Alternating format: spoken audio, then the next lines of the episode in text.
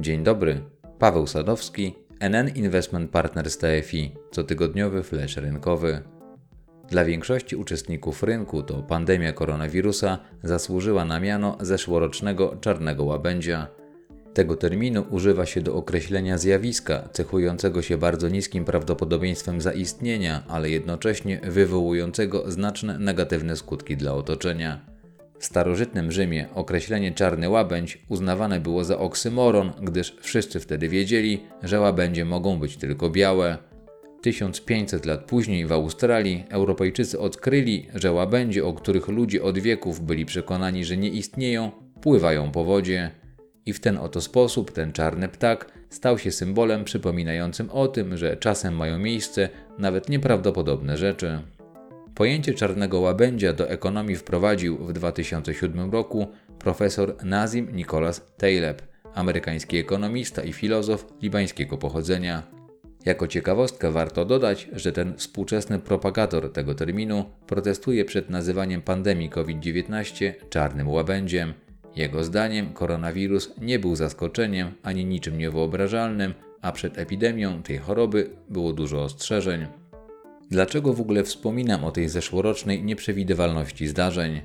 Dlatego, że ma ona istotny wpływ na przyszłość, a właściwie na tegoroczne prognozy. Pandemia koronawirusa miała kolosalny, dramatyczny i niespodziewany oraz pewnie trwały wpływ na niektóre elementy naszej obecnej i przyszłej społecznej, gospodarczej, a także finansowej egzystencji. Sprawiła również, że większość prognoz sprzed roku legła w gruzach.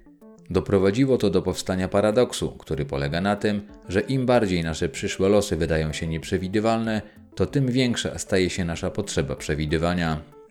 Jak zatem według nas będą zachowywały się rynki finansowe w bieżącym roku? Według scenariusza Bartłomieja Chyłka, który jest szefem działu analiz NN Investment Partners TFI, to 2021 rok może okazać się udany dla inwestorów zarówno na rynkach akcji, jak i obligacji, choć w szczególności tych pierwszych. Równocześnie jednak warto być gotowym na zawirowania, bowiem to, co zaczyna budzić niepokój, to powszechny optymizm. Aktualnie ciężko wymyślić alternatywę dla akcji na 2021 rok, a takie indeksy jak SP 500 czy nawet nasz rodzimy WIG mają szansę urosnąć w skali całego roku. Optymizm inwestorów jest jednak ogromny. Patrząc na tegoroczne prognozy analityków, to trudno spotkać się z innym przekonaniem niż to, że będzie to udany okres dla ryzykownych aktywów. Tymczasem takie stadne myślenie na rynkach finansowych powinno skłaniać do ostrożności. Do tego niepokoi duża liczba IPO, których zaplanowanych jest więcej niż w 2011 roku. Dla przypomnienia, to tamten rok okazał się początkiem tzw. Tak kryzysu zadłużenia w strefie euro i nie skończyło się to wówczas dobrze. Tymczasem duzi brokerzy informują, że w pierwszym półroczu 2021 roku co miesiąc będzie pojawiać się co najmniej jedna oferta publiczna. Obecnie w Polsce nie ma dużo pieniędzy na rynku akcji, nie ma napływów do funduszy akcji, a PPK to stabilny popyt, ale nie na tyle duży, aby wchłonął podaż z IPO.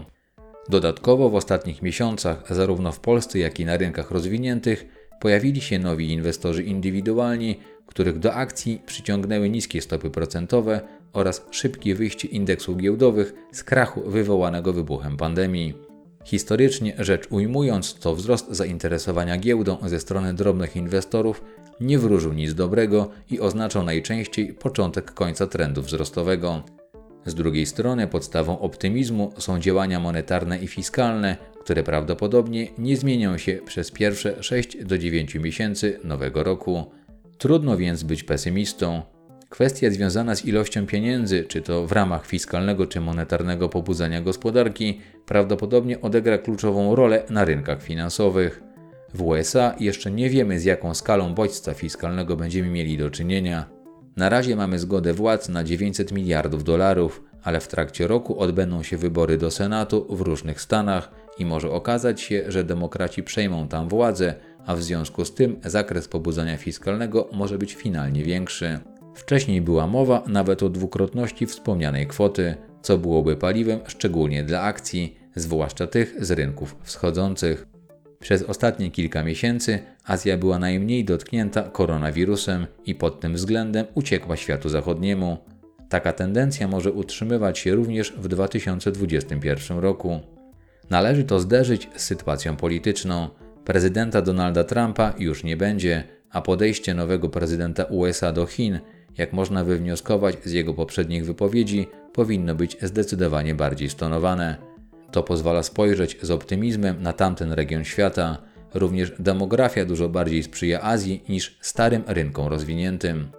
Jednocześnie spodziewamy się, że obligacje również przyniosą nominalny zysk w przyszłym roku. Fundusze polskich obligacji prawdopodobnie nie zdołają powtórzyć rezultatów z 2020 roku. Inwestorzy nie powinni więc oczekiwać wyników rzędu 6-8%, jednak stopy zwrotu na poziomie 2-3% można uznać za realne. Jeżeli chodzi o perspektywy dla rynków akcji, to w związku z tym, że niewykluczone, że spora część potencjalnych wzrostów została już skonsumowana w listopadzie i grudniu zeszłego roku, to w bieżącym roku można założyć wynik na poziomie od około 3 do 10%, nie więcej. To tyle na dzisiaj i do usłyszenia.